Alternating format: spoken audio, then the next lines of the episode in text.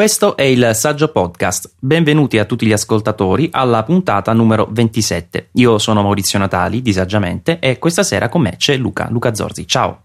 Ciao Maurizio, ciao a tutti i nostri ascoltatori. Ormai siamo sempre noi qui a parlare di Apple sul Saggio Podcast. E questa volta, dopo tante parole, in effetti possiamo eh, per la prima volta dire qualcosa di concreto su questi iDevice che finalmente abbiamo nelle nostre mani, nelle nostre tasche. Sì, eh, oddio, il mio iPad Air non, non, mi ci sta in tasca, ecco, però sicuramente ce l'ho avuto eh, tra le mie mani dal day one proprio. Sono andato a prenderlo all'Apple Store di Lonato, ce n'erano ancora, sono arrivato con calma in mattinata, insomma, eh, c'era scorte a sufficienza per soddisfare la domanda, almeno di quelli che sono andati in giornata, direi.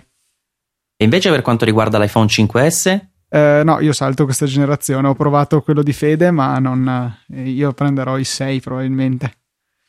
Ecco, e qui cadiamo già su una discussione che avrei voluto fare, perché in effetti io uh, lo sto utilizzando, ho fatto anche la recensione sul blog, qualcuno mi ha bacchettato perché gli ho dato 4 stelle, mentre dicono che il voto giusto doveva essere 4,5 stelle, comunque un'eccellenza ad ogni modo. E ehm, gli ho dato 4 stelle anche perché in effetti rientra in quella fase evolutiva che tradizionalmente si può, come hai fatto tu, saltare, perché una volta che tu hai un iPhone 5 e ti rendi conto che rispetto al 5S le differenze sono veramente molto molto risicate, no Luca? Sì, eh, diciamo che una delle funzioni che a me ispirano di più è quel processore M7, quella possibilità di eh, registrare una settimana di dati più che altro relativi al fatto di quanti passi si fanno senza impattare minimamente sulla batteria, al punto che addirittura non è possibile andare a disattivare questa registrazione di dati. Eh, mi sembra una cosa molto divertente, interessante e la funzionalità dello slow motion sulla fotocamera è l'altra feature che secondo me è la più interessante di questo dispositivo. C'è anche qualche altra differenza, ma queste due secondo me sono le più divertenti, ecco, però non sono state sufficienti a farmi sganciare i soliti 840 euro per l'acquisto ovviamente del modello da 32 che è il tuo solito taglio, vero Luca? Sì, 32 su iPhone, 64 su iPad, questa è la mia eh, esagerato, ideale, esagerato. Sì. Comunque per riepilogare questo iPhone 5S abbiamo già detto più volte le caratteristiche, andiamo a vedere solo que- le differenze. Abbiamo questo processore Apple A7, il sistema una chip che eh, abbiamo visto viaggia 1,3 GHz, un dual core, quindi eh, se tu vai a guardare le specifiche dei concorrenti siamo con eh, comunque un processore che numericamente a livello di GHz sta molto al di sotto perché ormai la maggior parte degli smartphone Android puntano su quad core da oltre 2 GHz. È un processore a 64 bit, questo va detto, il primo della sua categoria e comunque la sacrosanta ottimizzazione che in questo caso Luca poi avremo da ridire, ma l'ottimizzazione tipica di Apple per software e hardware fa, fa, sì che anche un processore di questo tipo viaggi molto molto bene, è comunque un processore di eh, nuova generazione. Sì, Il secondo processore... i benchmark, che Vai. tra l'altro comunque sono numeri per cui vogliono dire poco tutto sommato, vediamo che questo processore con la metà dei core e molta meno frequenza di clock riesce comunque a dare del filo da torcere alla maggior parte dei, prof- dei processori che vediamo montati sulla concorrenza. In moltissimi casi risulta addirittura il più veloce. È veramente impressionante, ecco, f- veramente eh, un'innovazione che, che ne dicano i detrattori, anche se non sbaglio eh, cos'era stato il eh, CEO di Qualcomm che aveva detto che i 64 bit erano solamente non servivano a niente, no? Sì, una roba per il marketing, non servivano a niente e st- ha dovuto ritrattare pubblicamente e poi non so se addirittura è stato licenziato, ecco, il simbolo che, che Qualcomm sicuramente ci sta lavorando a sua volta essendo un produttore eh, di chip, di processori a sua volta. E a me comunque la cosa che lascia più a bocca aperta è il fatto che adesso ci troviamo con tablet e telefono con lo stesso identico processore, ok? Su iPad gira 100 MHz più veloce, ma non è quella la differenza. Quindi delle prestazioni allucinanti se usato con uno schermo a risoluzione tra molte virgolette ridotta come quella dell'iPhone 5S. Assolutamente sì, e poi in effetti questo discorso della, dell'architettura differente, io cercavo di farlo capire anche oggi su Facebook, si è accesa un po' una discussione. E, è importante perché lo vediamo anche nei computer, no? noi eh, già tempo fa, veramente anni fa, avevamo computer che viaggiavano oltre i 2 GHz. Il problema è che oggi invece ci sono dei processori che viaggiano a 1 GHz e vanno molto meglio, perché comunque l'architettura è altrettanto importante. Il clock poi ti dice quanti eh, cicli insomma riesci a fare, però eh, di base il cambio di architettura ti dà la possibilità in quello stesso ciclo di fare molte più operazioni, quindi il problema di base che bisogna capire è che eh, la frequenza non è assolutamente tutto e i benchmark come tu dici parlano chiaro in questo caso perché ci sono dei numeri davvero strabilianti per quanto riguarda iPhone 5S e iPad Air. Sarebbe e... proprio come cercare di valutare mm. la potenza di una macchina guardando la cilindrata, sì c'è un certo legame tra cilindrata e potenza ma non è l'unica cosa che stabilisce le prestazioni di un motore. Sì, e ti dirò che forse anche per i processori è anche di, di, più la differenza, direi, va, perché con le macchine già c'è comunque un pochino più di eh, equivalenza, nel corso degli anni comunque non si sono stravolte le cose più di tanto, invece con i processori cambia davvero radicalmente di generazione in generazione, basta vedere che alla fine le frequenze eh, di velocità nel MacBook Pro, nei MacBook Air, grosso modo sono rimaste invariate da sempre. Eh, quello che cambia poi di gener- generazione in generazione è l'architettura e cambia radicalmente spesso anche la, Uh, le performance, magari un 20% l'anno, ma 20% un anno, 20% un altro, oggi ci troviamo con processori che viaggiano magari a 1,6 GHz che comunque hanno degli ottimi risultati. Pensiamo comunque... ecco, su un'ultima cosa, dopo veramente sto zitto, continuo a intromettermi. eh, una vai, cosa vai. che ho visto eh, quando ho letto la recensione di Anantech, hanno pubblicato come sempre i risultati ottenuti nel benchmark Geekbench del nuovo A7 e volevo avere un attimino di contesto su cosa voleva dire questo 2500 erotti, mi pare fosse questo il punteggio dell'Air. Bene, questo punteggio sì. è superiore a quello del MacBook Pro 13 pollici che usa tuttora mia mamma e è un computer. E questo invece è un tablet con una batteria che dura 10 ore che pesa mezzo chilo. Cioè è impressionante questa evoluzione. Impressionante veramente anche ARM cosa sta facendo, perché se ci pensi questo tipo di chip uh, si era un pochino bloccato sulle performance e adesso stanno volando con numeri davvero importanti. In effetti ormai fare un, un ultra portatile eh, con ARM sarebbe possibilissimo, insomma, da vedere questo risultato dell'Air è davvero possibile. Mica per niente Intel si sta muovendo in tal senso, sta pensando di eh, sfruttare le sue linee di fabbricazione che sono comunque tra le più avanzate al mondo perché raggiungono eh, dimensioni, mi pare siano ai 19 nanometri adesso, mentre ARM è ferma a 28, questo dovrebbe essere la dimensione della realizzazione della 7 e cosa che automaticamente comporta risparmi di energia e già l'ARM è messa molto bene. Il fatto che Intel vada a sfruttare un'architettura ARM portandola però a questi livelli di, eh, non so quale sia il termine tecnico, chiamiamolo dimensione, anche se è improprio, eh, veramente ci ci dice che siamo davanti a un momento in cui potremo vedere veramente una svolta nelle prestazioni, eh, soprattutto correlate ai consumi dei processori del prossimo futuro. E già in effetti tempo fa si diceva, se ti ricordi, che in Apple stessero pensando ad un Air con architettura ARM. E la tecnologia ormai non dico che c'è, ma quasi, mancherebbe davvero pochissimo per riuscire a produrlo.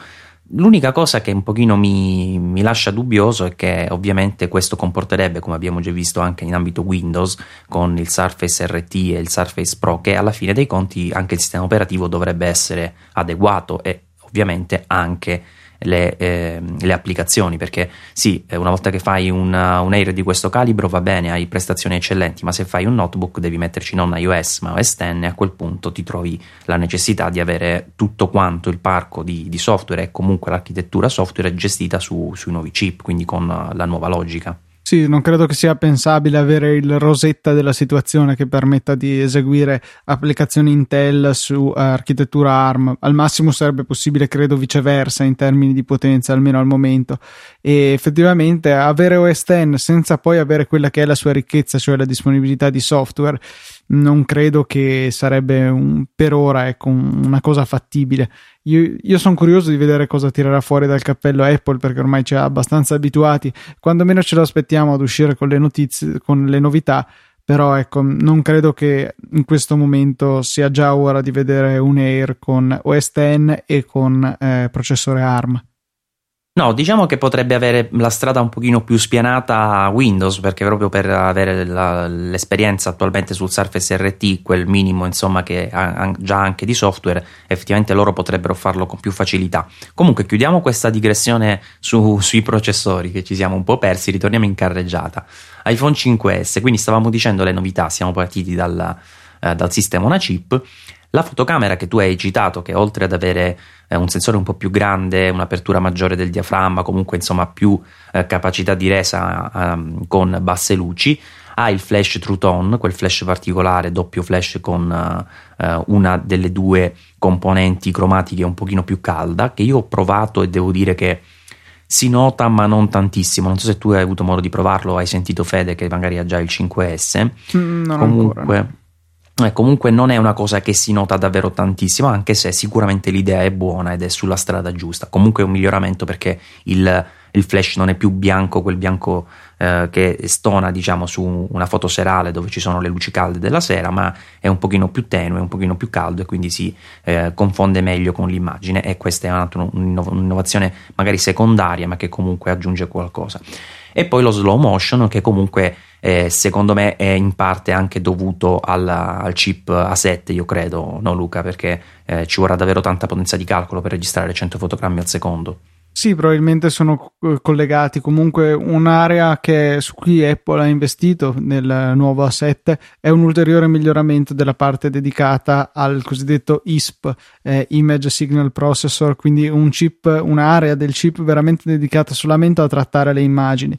E è forse la ragione per una delle ragioni per cui il comparto fotografico di Apple eccelle rispetto alla concorrenza. Abbiamo sì un sensore migliorato, un sensore che ci porta ad avere il 25% di luce in più, ma abbiamo visto spesso come il software possa fare la differenza. Non mi ricordo che, di che telefono Android si parlava, so che eh, c'erano molti recensori che si erano lamentati di una qualità, eh, forse il Moto X mi pare, eh, una qualità piuttosto deludente delle foto. Poi c'è stato un aggiornamento da parte di Motorola, se davvero era il Moto X il telefono in questione, e la qualità fotografica è enormemente migliorata. Ora è chiaro che l'hardware è rimasto quello, però il modo in cui si, interpreta, eh, i, si interpretano i dati provenienti dal sensore veramente può cambiare la, eh, lo scenario per la riuscita o meno di una foto.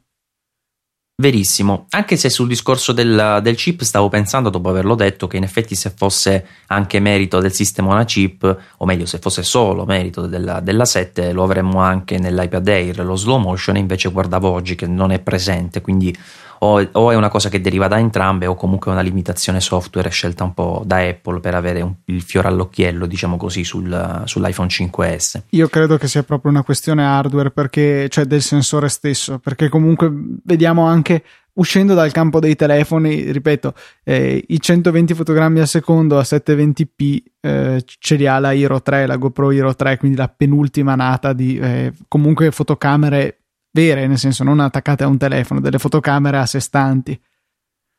Sì, anche se rimango un po' dubbioso perché comunque eh, la fotocamera diciamo sta lì, però poi è il processore che va ad, ad, ad, avere la capacità di riuscire a registrare più immagini in sequenza, quindi non so quanto questo possa essere legato. Ad ogni modo sappiamo che questa funzionalità eh, va molto bene, l'ho provata e devo dire da, da, ottimi risultati perché applica lo slow motion in tempo reale nella zona che noi vogliamo e possiamo proprio decidere dove iniziare con lo slow motion e dove finire nel filmato appena catturato e poi eh, salvare tranquillamente il, il, file che comunque è visibile da, da, tutte le parti con lo slow motion perché alcuni avevano il dubbio ma non è che si vede solo su iPhone 5S no, è visibile dappertutto sia al computer anche se lo mandate su YouTube ho fatto una prova eh, si vede comunque con eh, lo slow motion e l'ultima, diciamo, novità eh, hardware che c'è nella, nel 5S è Touch ID.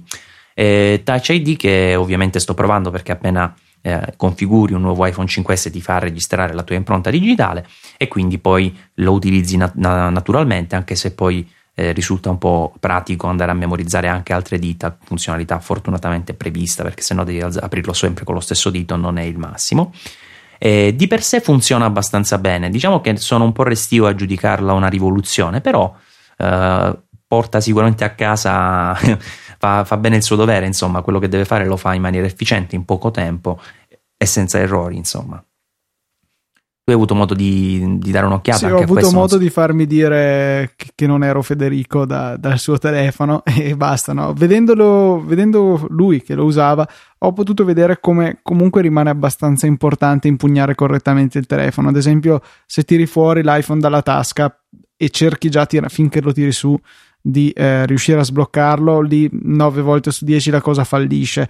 Eh, già solo perché comunque ehm, facendo quel movimento il dito non rimane molto bene fermo sull'area dove viene acquisito, eh, per cui la lettura non è precisa e non, non, viene consentito l'accesso. Però a parte quello sono rimasto abbastanza stupito, Secondo, così eh, senza aver fatto misure con cronometro, mi sembra di poter dire che eh, il tempo che ci mette il sensore a sbloccare lo schermo non è mh, sostanzialmente superiore a quello che ci metteremmo noi, ma senza il codice, cioè semplicemente a premere il pulsante per accendere lo schermo e fare eh, lo slide to unlock.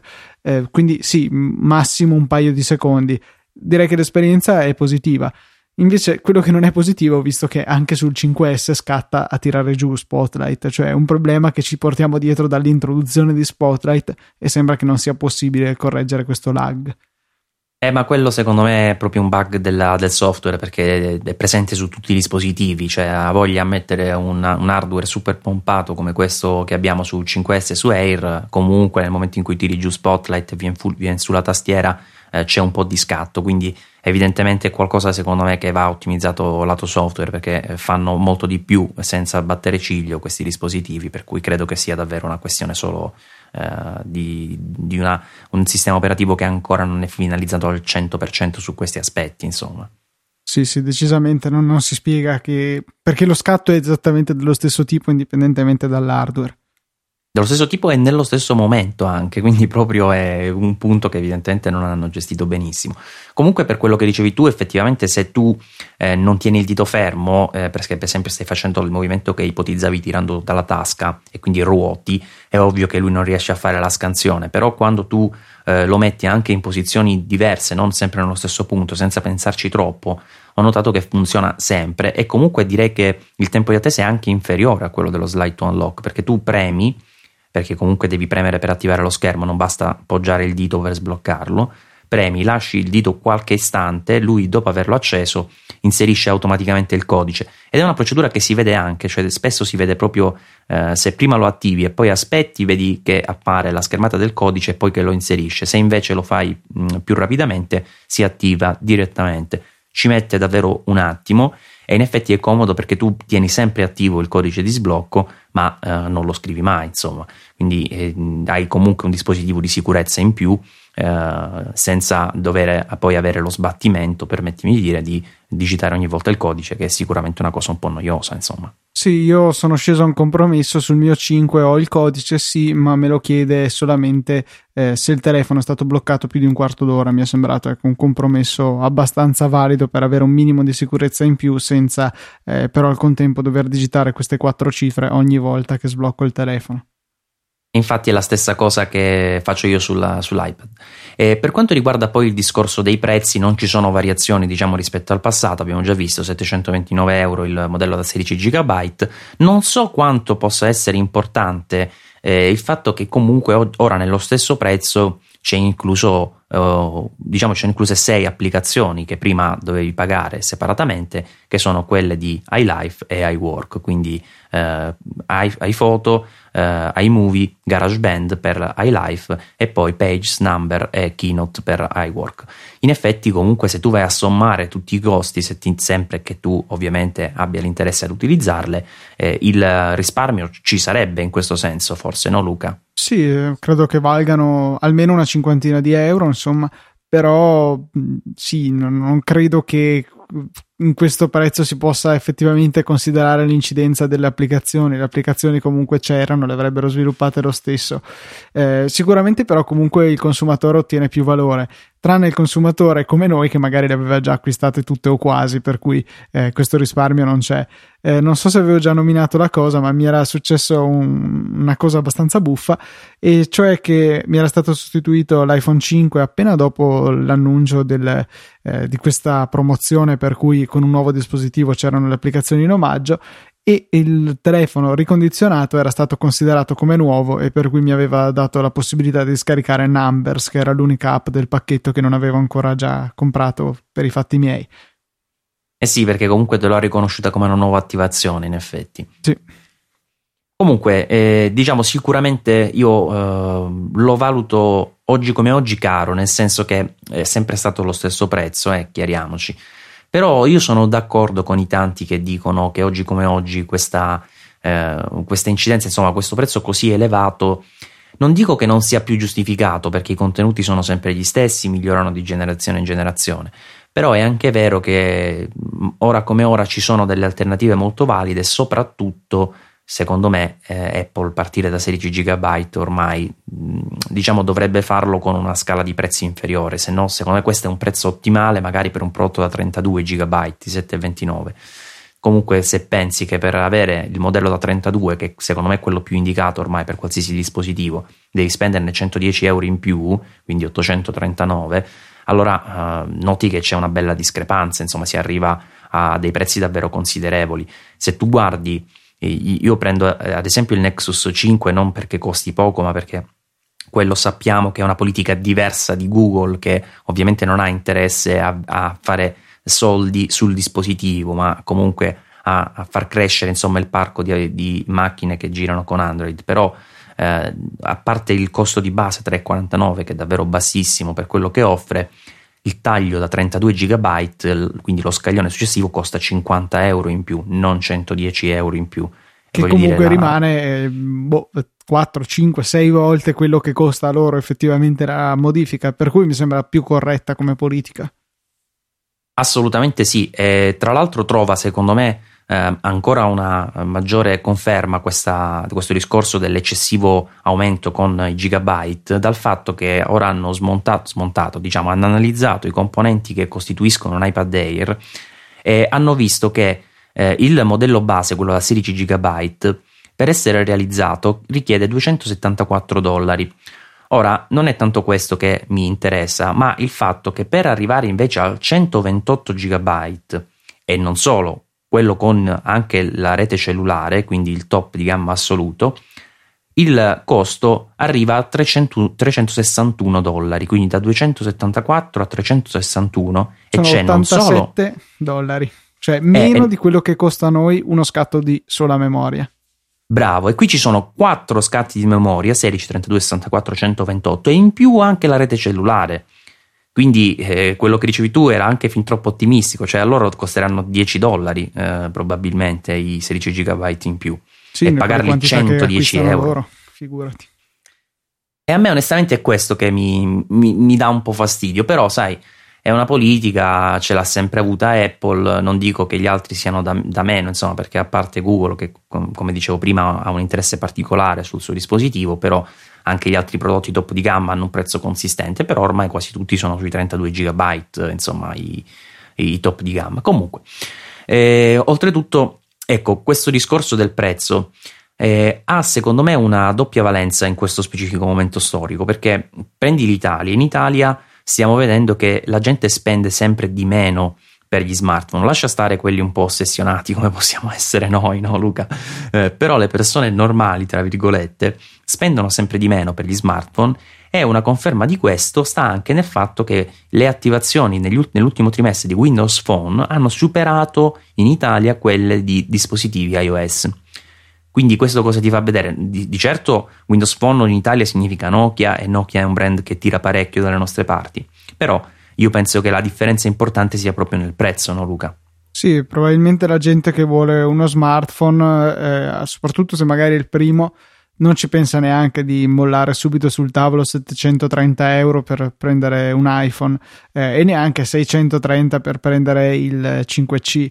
Eh, sono magari disposto a spendere due, se proprio vogliamo fare esagerare, 300 euro, per cui siamo sempre sulla metà delle cifre richieste da Apple e effettivamente in questa fascia di prezzo, a meno di non beccare qualche offertona magari sul Nexus 4 eh, o su qualche raro ex top di gamma Android, eh, forse il migliore valore per un utente che non è poi interessatissimo ad avere tutte le ultime applicazioni è Windows Phone che tende comunque a comportarsi piuttosto bene, i telefoni Nokia sono ben costruiti, il brand è forte, per cui posso certamente vedere perché eh, in particolare da noi c'è questa tendenza ad andare ad acquistare i terminali Windows Phone, per quanto sappiamo che hanno delle limitazioni, in particolare eh, come accennavo prima, il numero di applicazioni disponibili rimane molto ridotto e può non piacere comunque la politica di avere applicazioni tutte estremamente standardizzate con una grafica che è molto uniforme su tutte quante e aderente a quelli che sono i dettami dello stile chiamiamolo metro anche se non si dovrebbe più fare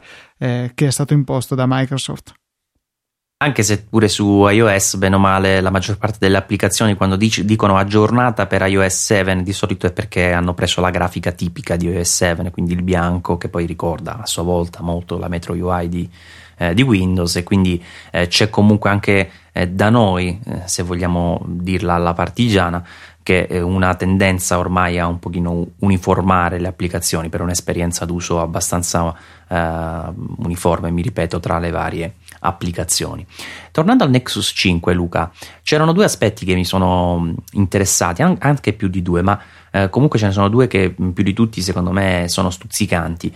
Eh, intanto, vabbè, lo schermo grande a chi piace e comunque eh, capisce che è inutile pensare di utilizzarlo con una mano perché con 4,95 alias 5 pollici eh, pensare di arrivare o da una parte all'altra dello schermo o ai pollici allungabili oppure penso che sia molto molto difficile. Ti Però ricordi schermo... di quando pensavamo che il primo Note che era appena sopra i 5 pollici fosse un telefono assurdamente grande, chi mai l'avrebbe voluto? Adesso ormai ci stiamo standardizzando su quelle dimensioni lì.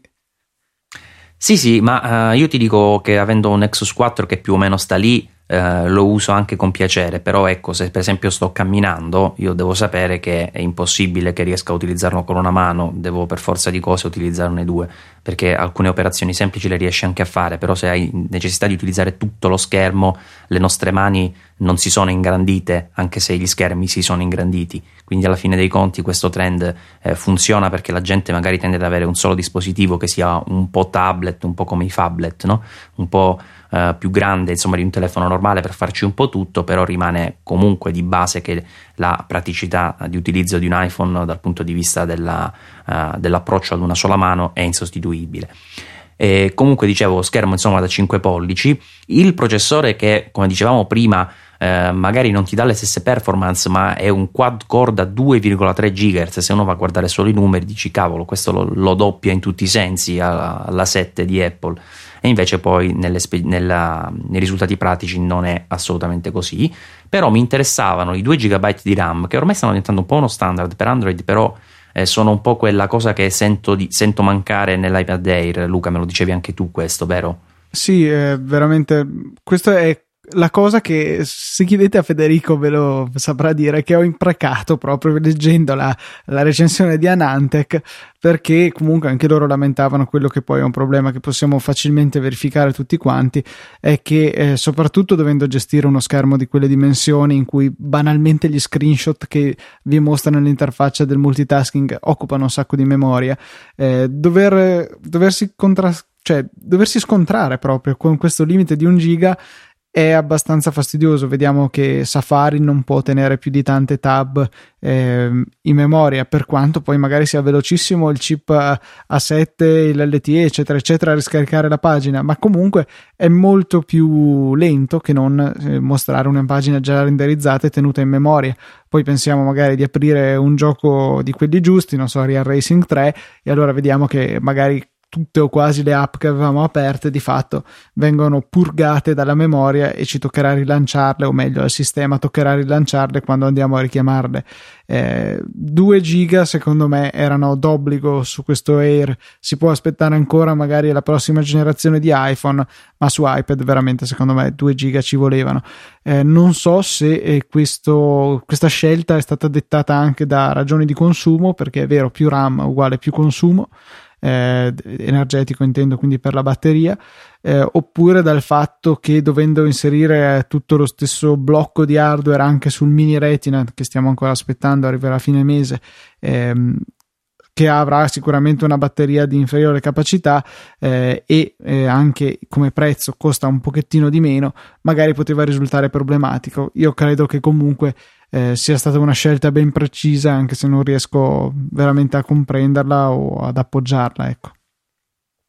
Già, decisamente una, un aspetto che ci aspettavamo migliorasse rispetto all'iPad 4, invece è rimasta stessa, lo stesso quantitativo di, di RAM. E, e, poi le altre due cose che ti dicevo, sempre parlando di Nexus 5, che ci sono e che non ci sono né, né in iPhone né in iPad, sono l'NFC che non c'è sugli iDevice perché Apple punta invece su quella soluzione che si chiama iBeacon che sfrutta altre tecnologie per andare a gestire la prossimità con altri dispositivi, anche se attualmente questo eh, iBeacon su eh, iPhone è stato sfruttato soltanto per una cosa, ovvero per configurare l'Apple TV, perché se eh, adesso si accende un Apple TV di terza generazione, all'avvio se si deve configurare si può avvicinare un iPhone e questa diciamo capisce che l'iPhone è vicino e decide, ti chiede se vuoi prendere, recuperare le informazioni di configurazione della WiFi direttamente dall'iPhone.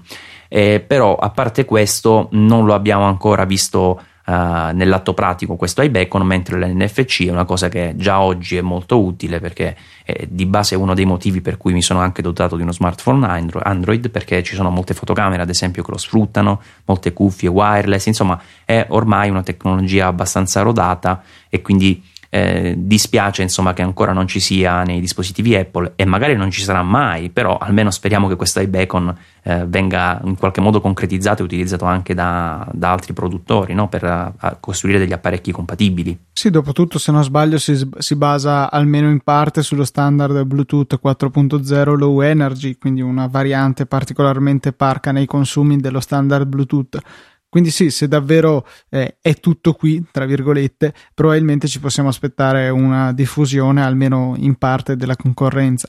Invece la cosa che eh, il Nexus 5 forse anticipa un po' i tempi o perlomeno li spinge avanti di forza è la presenza del wireless AC che eh, abbiamo visto sui, è presente ormai sui nuovi Retina, è presente sugli Air nuovi, sugli iMac, eh, permette velocità decisamente superiori a quelle consentite dallo standard wireless N. Per ora ricordo il wireless AC funziona, funziona solamente sulla banda dei 5 GHz, per cui eh, avrà sì una grande velocità, ma sarà più limitato in termini di eh, range operativo. Eh, mi chiedo però quale reale necessità ci sia di averlo su un telefono. Perché sì ok abbiamo velocità impressionanti ma alla fine sul telefono difficilmente eh, siamo limitati nella velocità della connessione di rete però soprattutto wifi. Eh, probabilmente il limite è magari la nostra connessione di casa nello scaricamento di una pagina o forse il processore del telefono in caso di una pagina particolarmente pesante. Per cui sì, questo wireless AC non mi sento di dire che è ancora una cosa così fondamentale, perché come dico, eh, si erano visti molti benchmark in cui si mostrava che la navigazione LTE eh, alla fine consuma meno della navigazione in 3G, perché sì, eh, quando la trasmissione è attiva l'LTE effettivamente ciuccia più batteria, ma il fatto che sia così veloce permette di spegnere rapidamente il comparto radio o comunque portarlo a stati di basso consumo e si può globalmente abbattere il consumo energetico. Sul wifi, soprattutto da noi, il limite rimane sempre la connessione di casa. Facciamo anche che abbiamo un misero wireless N che fa magari, non so, 40 megabit, diciamo così, una cifra anche abbastanza bassa, comunque sono pochi fortunati che hanno connessioni più veloci di 40 megabit, per cui ecco io questo vantaggio non lo vedo ancora. Chissà magari nello scambio dati, comunque quando mi arriverà il Nexus 5 che ormai è in dirittura di arrivo, farò qualche test, ti saprò dire se insomma c'è qualche eh, effettivo miglioramento, anche se diciamo un confronto diretto non lo posso fare, perché ci vorrebbero due Nexus 5, uno col WiFi N e uno col WiFi AC comunque, o magari mi posso collegare su due access point, eh, uno N e uno AC, così magari posso fare una prova. Comunque sicuramente è una cosa che vorrei verificare, poi ti farò sapere un pochino come va. Di base è una cosa che comunque mi piace perché come ha fatto Apple più volte che eh, magari l'ha fatto col Bluetooth, è stata una delle prime a mettere il Bluetooth 4.0, eh, sul WiFi in questo caso ha scelto di rimanere un po' indietro comunque è una, una, scelta che di base mi piace, insomma, quella di andare avanti con le tecnologie, poi vedremo se ci saranno dei, dei guadagni, insomma, dei risparmi dal punto di vista di, de, de, del tempo con questa maggiore velocità sul, sul wifi.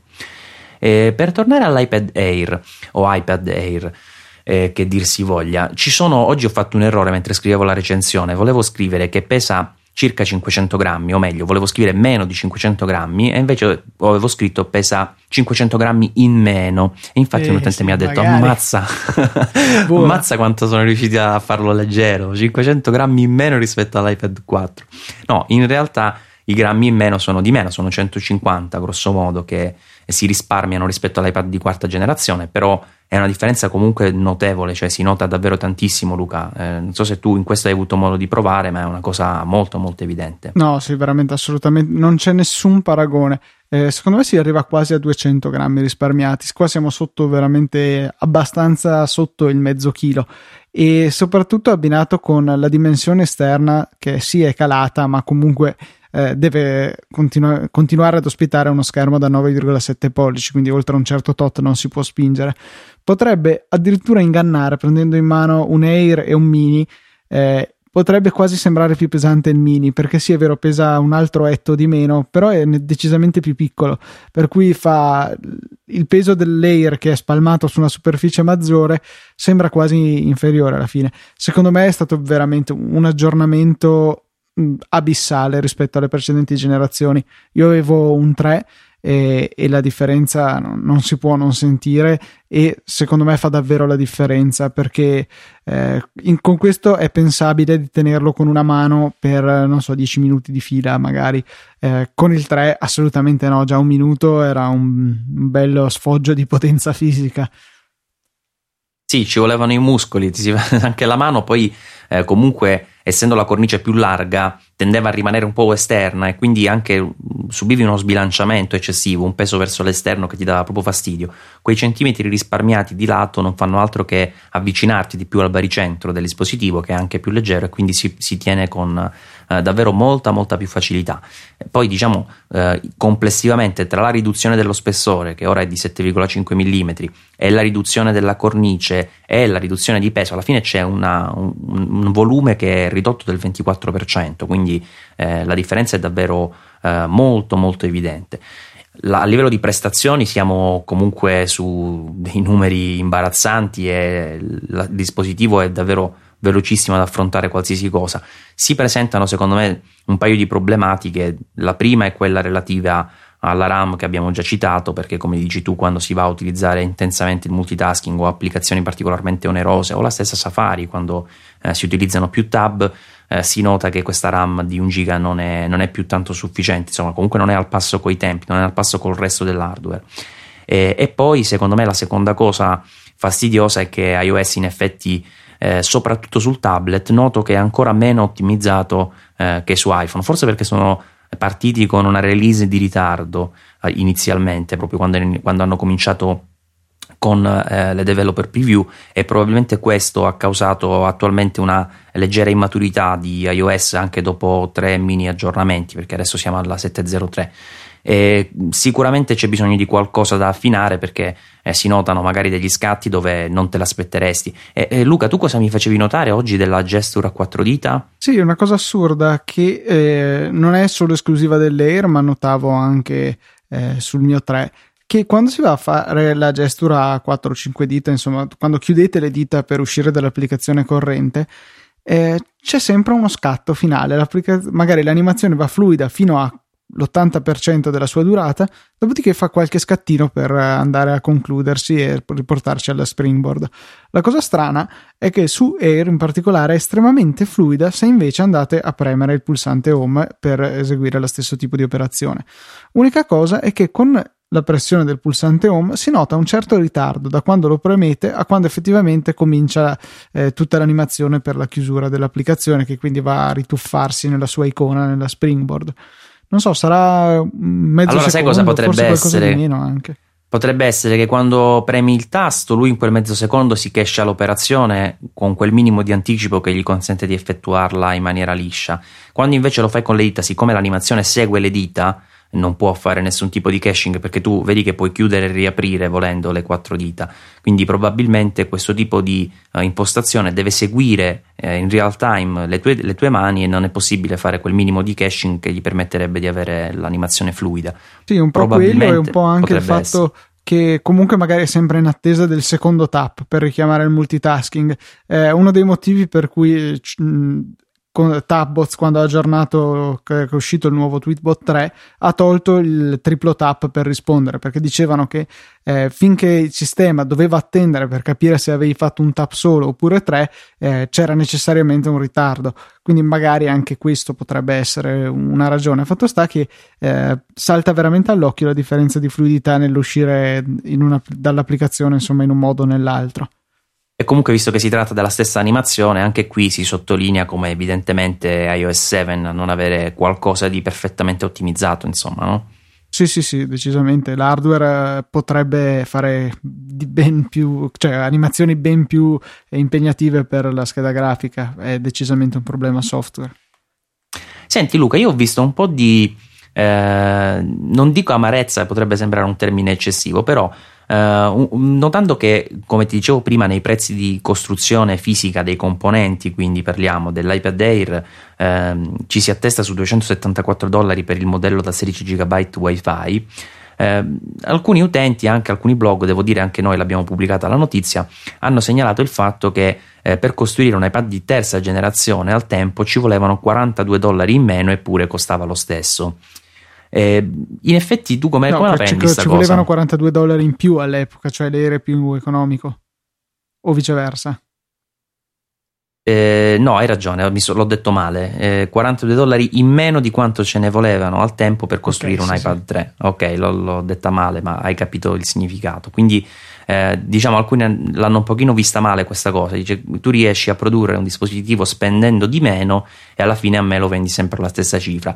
Prima di lasciarti la parola per sentire se hai qualcosa da dire, io però una, una riflessione la volevo fare di base, che questi sono i prezzi dei componenti, cioè non vanno a verificare quanto tu spendi né per ideare un prodotto, né per ingegnerizzarlo, né per metterlo nelle linee di produzione, insomma, no? Sì, assolutamente c'è tutta la, la, parte che viene prima della produzione che è sicuramente rilevante. Eh, possiamo comunque, credo, assumere che il, i costi che hanno avuto loro sono stati più o meno analoghi e quindi sì, effettivamente loro magari ci fanno 42 dollari in più. Teniamo conto però che con il 3 eh, c'era stato un salto eh, notevole perché era stato introdotto il display retina per la prima volta che immagino fosse particolarmente costoso. All'epoca era stato necessario pompare molto la scheda grafica del processore A5 per riuscire a gestire tutti quei pixel. Insomma eh, era stato anche lui un, bel salto per cui non mi stupisce che eh, costasse di più. Eh, sono stati bravi viceversa questa volta perché anche qui ci sono stati dei miglioramenti con hardware sempre più potente eh, che però riescono evidentemente a produrre a un prezzo inferiore Ora, 42 mm, dollari, non so come avrebbero potuto rispecchiarli nella, eh, nei prezzi che propongono, magari abbassarli di 40 mi sembrerebbe, cioè, allora poi sarebbe strano, un prodotto che partirebbe da 460 dollari avrebbe poco senso, magari solo di 20, mm, insomma, non mi piace. Eh, abbiamo visto come comunque eh, poi con il mini retina abbiano abbandonato quello strano prezzo che aveva 3,29 per andare a un più rotondo quasi eh, 3,99 quindi sì questi 40 dollari non avrei saputo come avrebbero potuto gestirseli e poi boh, già Apple viene bacchettata per il fatto che i suoi margini si stanno abbassando, si incassa più soldi, ma eh, i margini sono più ridotti. Eh, per cui non oso immaginare co- cosa avrebbero detto gli analisti che sono sempre lì pronti a far calare il valore delle azioni eh, qualora Apple avesse deciso di eh, ridurre un po' i suoi margini o meglio di rinunciare ad allargarli. No, poi in effetti mi hai fatto anche venire in mente una cosa che eh, loro poi tendono a tenere il prezzo standard, no? il prezzo continuativo, cioè non, non, lo riducono durante la vita di un prodotto, durante il ciclo vitale, ma eh, lo mantengono fino all'ultimo giorno e questo significa che con ogni prodotto inevitabilmente loro inizialmente ci guadagnano di meno, verso la fine ci guadagneranno di più, perché comunque col passare del tempo di solito eh, l'hardware tende a costare di meno. E in linea di principio eh, potrebbe anche essere che eh, proprio per, cioè come se loro tenessero staccato il concetto del marketing rispetto al concetto della produzione, perché comunque sappiamo che il valore effettivo di un prodotto che realizzano è inferiore rispetto a quello di vendita, per cui loro vendono al prezzo che possono vendere, a prescindere dal prezzo che effettivamente costa realizzare quel prodotto e se ci sono variazioni una volta in più, una volta in meno, le, assorb- le assorbono loro, una volta in positivo, una volta in negativo, eh, per mantenere insomma un trend costante. Eh, anche l'iPhone in effetti sta costando ormai da qualche tempo 729 euro, ma è inimmaginabile pensare che in effetti produrlo eh, tutti i vari modelli che hanno avuto lo stesso prezzo eh, abbiano effettivamente eh, richiesto lo stesso esborso di, di, di, dollari, probabilmente anche lì è una questione di tra virgolette cartello eh, del prezzo che poi l'azienda con- mantiene insomma nel tempo. Ma sì, ma vale un po' per tutti i prodotti elettronici. Sarebbe assurdo pensare di poter costantemente stare dietro uh, alle variazioni del prezzo. Poi ci ritroveremo con dei telefoni che fanno come il prezzo della benzina. Un giorno costano uh, tanto, il giorno dopo costano tantissimo, il giorno dopo qualche cosina di meno. Insomma, eh, sarebbe assurdo pensare di poter fare una cosa così. Beh, se vai a vedere Android, in effetti il mercato va un po' così, magari non, i, non rispecchiando i costi di produzione, ma rispe, rispecchiando le richieste del mercato, perché loro inizialmente anche eh, sparano prezzi molto molto elevati. Prendi l'S4 costava più o meno come un iPhone 5, poi a distanza di un mese costava 50 euro in meno, a distanza di un mese e mezzo costava 100 euro in meno, e oggi lo trovi probabilmente a 350 euro in meno eh, una cosa che sarebbe impensabile eh, da associare ai prodotti Apple proprio perché hanno questa politica di cartello del prezzo che rimane costante dall'inizio alla fine. E, ehm, Luca, eh, in definitiva volevo anche fare un passaggio dal sistema operativo eh, dei Mac eh, su Mavericks eh, per segnalare un paio di cose perché eh, sapete che da qualche giorno c'è questo aggiornamento che è gratuito, molti lo hanno fatto un po' a scatola chiusa, eh, qualcuno anche con uh, un po' di veemenza magari si sarebbe potuto aspettare un po' di più sui computer di produzione perché è sempre un sistema operativo diciamo recente, quindi qualche bug ci può essere e in effetti anche le applicazioni di sistema stanno avendo mh, qualche noia. Io ho trovato la segnalazione in particolare di mail che pare abbia eh, una serie di problemi con gli account Gmail. Eh, onestamente io l'unico problema che ho notato con Gmail è che spesso non mi sincronizza la notifica di lettura delle email. Non so se anche tu hai avuto eh, contezza di questo, ma eh, per il resto a me funziona, insomma, con mail e Gmail. Sì, eh, da quello che ho letto, che ho sentito in questi giorni, di fatto il problema era limitato a quelli allora, spieghiamo un attimino. Gmail ha una, una concezione tutta sua del, della mail, è stato credo il primo a introdurre l'idea dei tag. I tag quindi possono essere abbinati in ogni modo, cioè una mail può avere un solo tag eh, oppure può avere più tag. Può essere nella posta in arrivo e contemporaneamente avere tre tag abbinati. Mail si connette a Gmail utilizzando il protocollo IMAP che era stato pensato prima dell'introduzione dei tag. Quindi eh, potevamo avere eh, una mail eh, che era solamente in una cartella, proprio come i file nel nostro hard disk prima dell'avvento dei tag con Mavericks. Un file era in una sola, in una sola cartella in un dato momento. Quindi, se noi andavamo ad assegnare un tag su Gmail da web eh, a una eh, mail qualsiasi, questa mail sarebbe comparsa due volte nostra, ehm, nel nostro programma mail, una volta nella cartella virtuale relativa a quel tag e una volta magari nella posta in arrivo. Eh, la cosa diventava ancora peggio eh, se avevamo più tag, senza contare che poi tutte le mail indistintamente finivano nella cartella eh, tutti i messaggi che vediamo su mail che ehm, corrisponde appunto alla totalità del nostro archivio. Alcuni utenti erano andati nelle impostazioni di Gmail che sono disponibili da web, dove è possibile scegliere quali nostre, dei nostri tag vengono esposti al, all'IMAP. Per esempio, avevano in particolare, ecco, questo era perché peraltro derivante da una guida che c'era stata tempo fa su internet o comunque riportata da molte parti, che suggeriva di disattivare la visibilità della cartella a tutti i messaggi eh, sul, eh, su, attraverso il protocollo IMAP, di modo che se avevamo l'accortezza di, att- di eh, assegnare solamente un tag per email, non c'era più questa, questo problema dei duplicati di email che erano in due cartelle e che in teoria dovevano saltare fuori doppi facendo le ricerche in mail. Il problema è che mail su Mavericks si è un pochino adattato a quella che è la funzionalità di Gmail, come il suo modo particolare di interpretare le cartelle, eccetera. E per cui si aspetta la presenza del, della cartella a tutti i messaggi tramite IMAP. Eh, quando non la trova cominciano a succedere i problemi e il fatto è che non avverte l'utente di, questo, di questa sua difficoltà, cioè che è proprio quello il problema. Eh, per cui ci sono state un sacco di difficoltà da parte di utenti che non vedevano i propri messaggi, anzi poi dopo poco mail cominciava a scaricare come un disperato tutta la nostra posta, insomma c'erano dei, decisamente dei malfunzionamenti, la maggior parte dei quali imputabili proprio a questa modifica nella configurazione di Gmail. Io che non avevo mai nascosto quella cartella lì, eh, avevo nascosto solo quello delle mail importanti, perché Gmail ogni tanto decide che delle mail sono importanti, ma in base a criteri suoi e non lo volevo vedere in mail. Ho disabilitato solamente quello e di questi problemi che tutti lamentano, devo dire, non ne ho avuti. Allora, vediamo se ho capito Luca.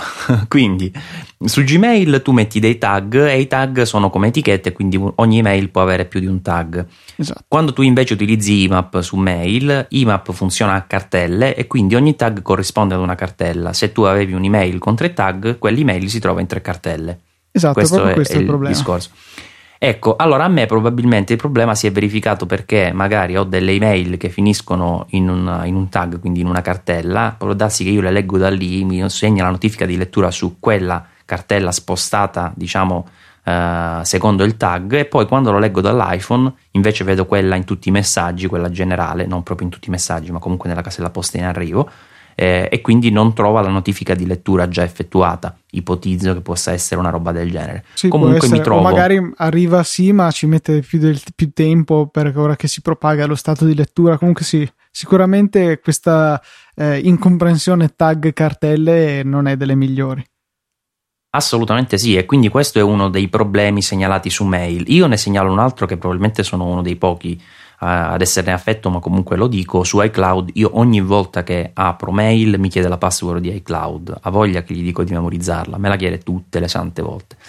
Ora spero che anche questo eh, sia un problema che eh, venga risolto, verrà risolto a breve perché eh, si dice che si sta lavorando su una bella serie di bug fix per OS X per Mavericks 10.9 eh, sicuramente Mail è una delle applicazioni che è soggetta a una serie di bug fix e quindi io spero che entrambi vengano presto risolti. E insieme a questo c'è anche un altro problema che in realtà non si è ancora ben capito se dipende da eh, Mavericks o dall'applicazione per gestire i dischi di Western Digital, ma ad ogni modo pare che eh, alcuni utenti, non tutti fortunatamente, ma alcuni utenti, in particolare quelli che utilizzano proprio l'applicazione di Western Digital per la gestione dei dischi, nel momento in cui collegano un, una unità esterna che sia USB, Firewire, Thunderbolt, eccetera, eccetera, al computer con Mavericks installato, si vedono cancellare la partizione, diciamo così, di, del disco e ricreata con una partizione vuota. Ora, potete ben immaginare che questo significa perdita di dati e questo significa una bella eh, gatta da pelare. Eh, diciamo che spesso quando si tratta di una formattazione di questo tipo, cioè logica, i dati si possono recuperare, però ovviamente non lo auguro a nessuno. Quindi eh, affinché non venne rilasciato questo aggiornamento che eh, dovrebbe eh, diciamo essere sia di Western Digital per la sua applicazione sia di Mavericks probabilmente perché è un connubio delle due che crea il problema quindi non è facile capire se dipenda solo dall'una o solo dall'altra o da entrambe.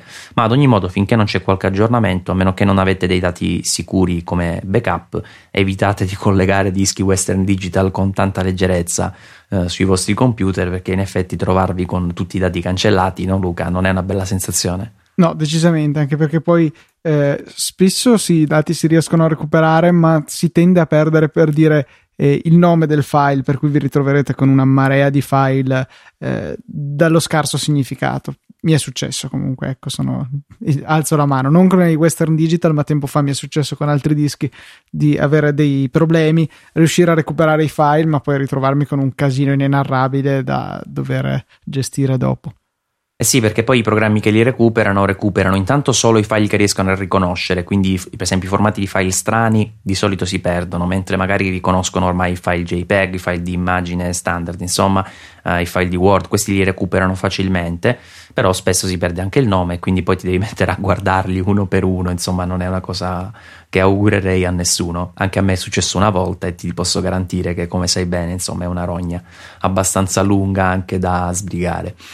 Eh, un altro problemuccio di Mavericks, almeno di quelli diciamo più evidenti, poi probabilmente di bug meno importanti ce ne saranno anche degli altri, ma un altro problemuccio che sta un pochino facendo il giro della rete eh, deriva dall'utilizzo del protocollo SMB2, quindi sarebbe la seconda versione di questo Samba open source, eh, che eh, sta creando qualche problemuccio perché con alcuni server Linux non va d'accordo. A me infatti era successo, io ho un server Linux anche se virtuale e da quando ho aggiornato Mavericks mi collegavo regolarmente alle cartelle ma poi non riuscivo ad aprire i file. Eh, fortunatamente è stata trovata più di una soluzione, nel senso che ho pubblicato intanto un articolo che spiega come eh, specificare che il proprio utente non vuole utilizzare il protocollo aggiornato ma quello precedente, bisogna semplicemente creare un file con una scritta all'interno nella propria home, poi metteremo il link nelle show note per chi fosse interessato. Eh, ma comunque c'è un'alternativa anche più semplice perché sapete che con Command K dal Finder si attiva la funzione connessione al server e si può proprio scrivere l'indirizzo del server con il protocollo di connessione all'inizio. Bene, di solito per collegarsi con Samba si utilizza smb due punti slash slash e poi eh, l'IP o il nome del server e poi tutto quello che serve.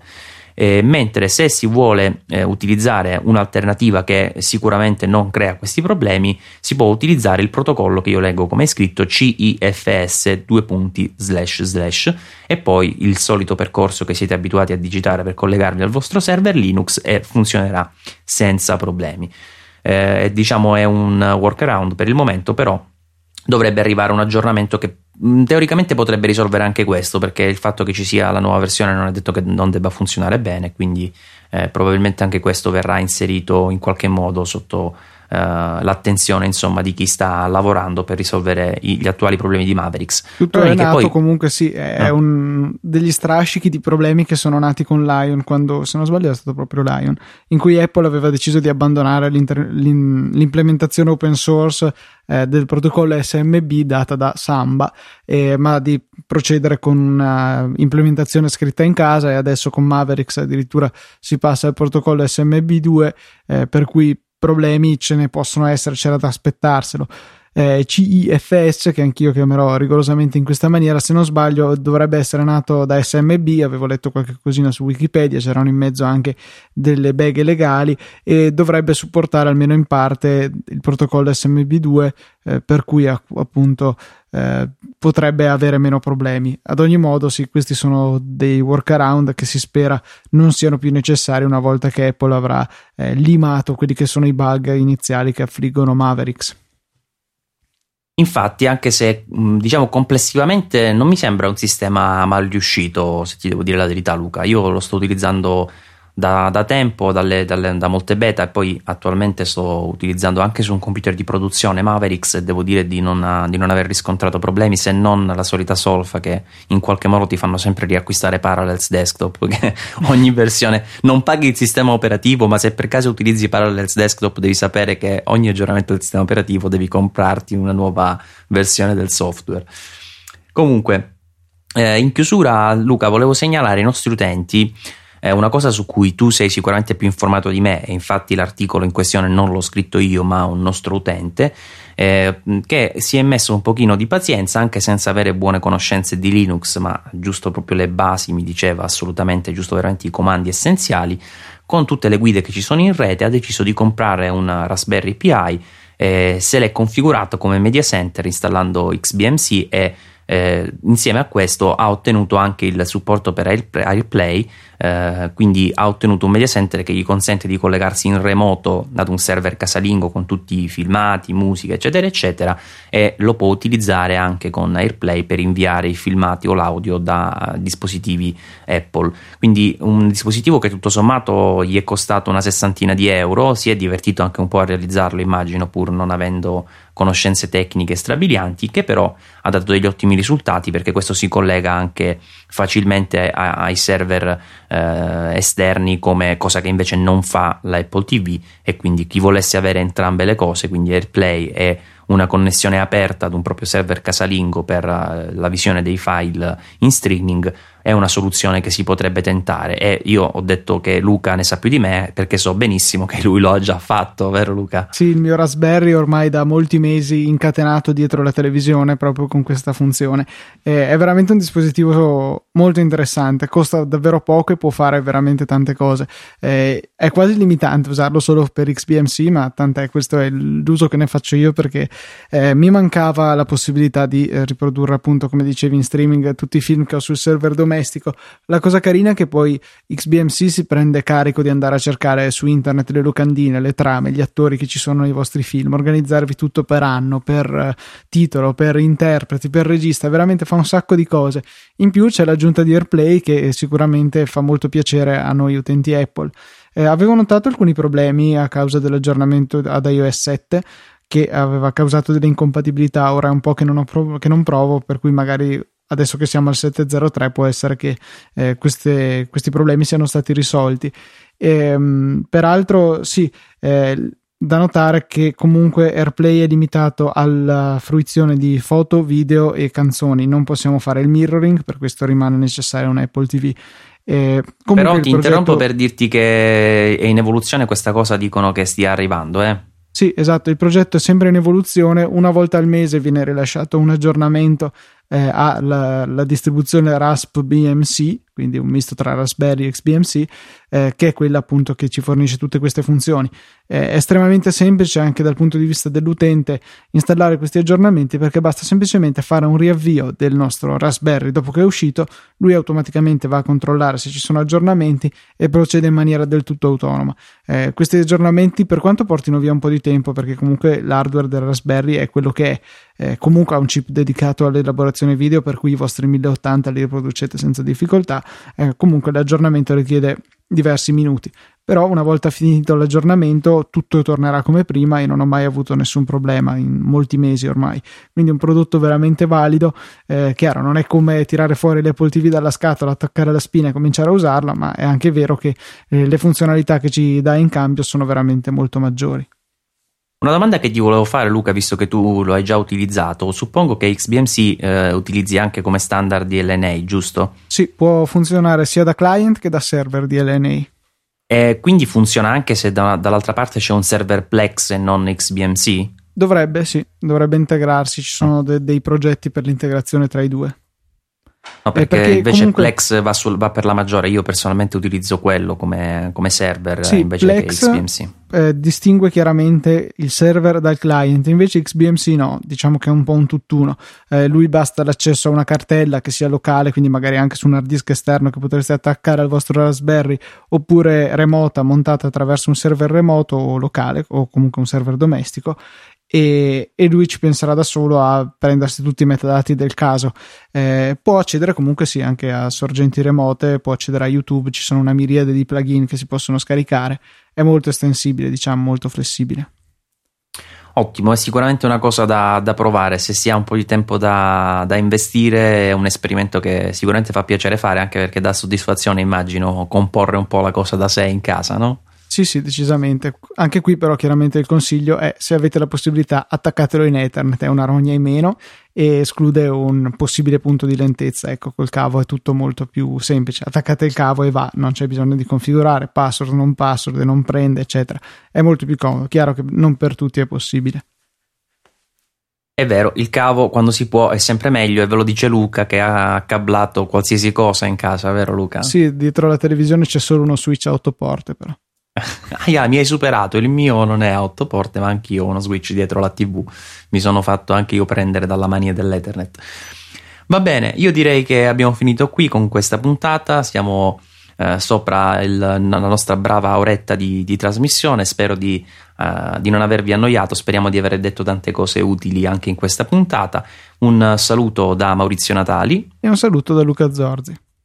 E prima di chiudere vi volevo ricordare, me l'ero dimenticato, all'inizio trasmissione ho pensato devo dirlo, ma vi volevo ricordare se eh, vi va di eh, aggiungere anche una recensione sul nostro podcast, è da qualche tempo che non lo diciamo ed è anche da qualche tempo che non riceviamo più nuove recensioni, per cui se vi fa piacere ascoltarvi, andate su iTunes, mettete un, un voto e potete anche inserire una recensione per questo e per gli altri podcast del network Easy Podcast. E, e, poi vi volevo anche ricordare che potete mandarci le domande o comunque anche osservazioni sul, eh, sul nostro operato, insomma su quello che vi diciamo eh, puntata dopo puntata, scusate, eh, o sul um, account Twitter chiocciola saggio podcast oppure eh, l'indirizzo email saggiopodcast chiocciola. E con questo ho davvero finito. Ancora un saluto e a presto da Saggiamente.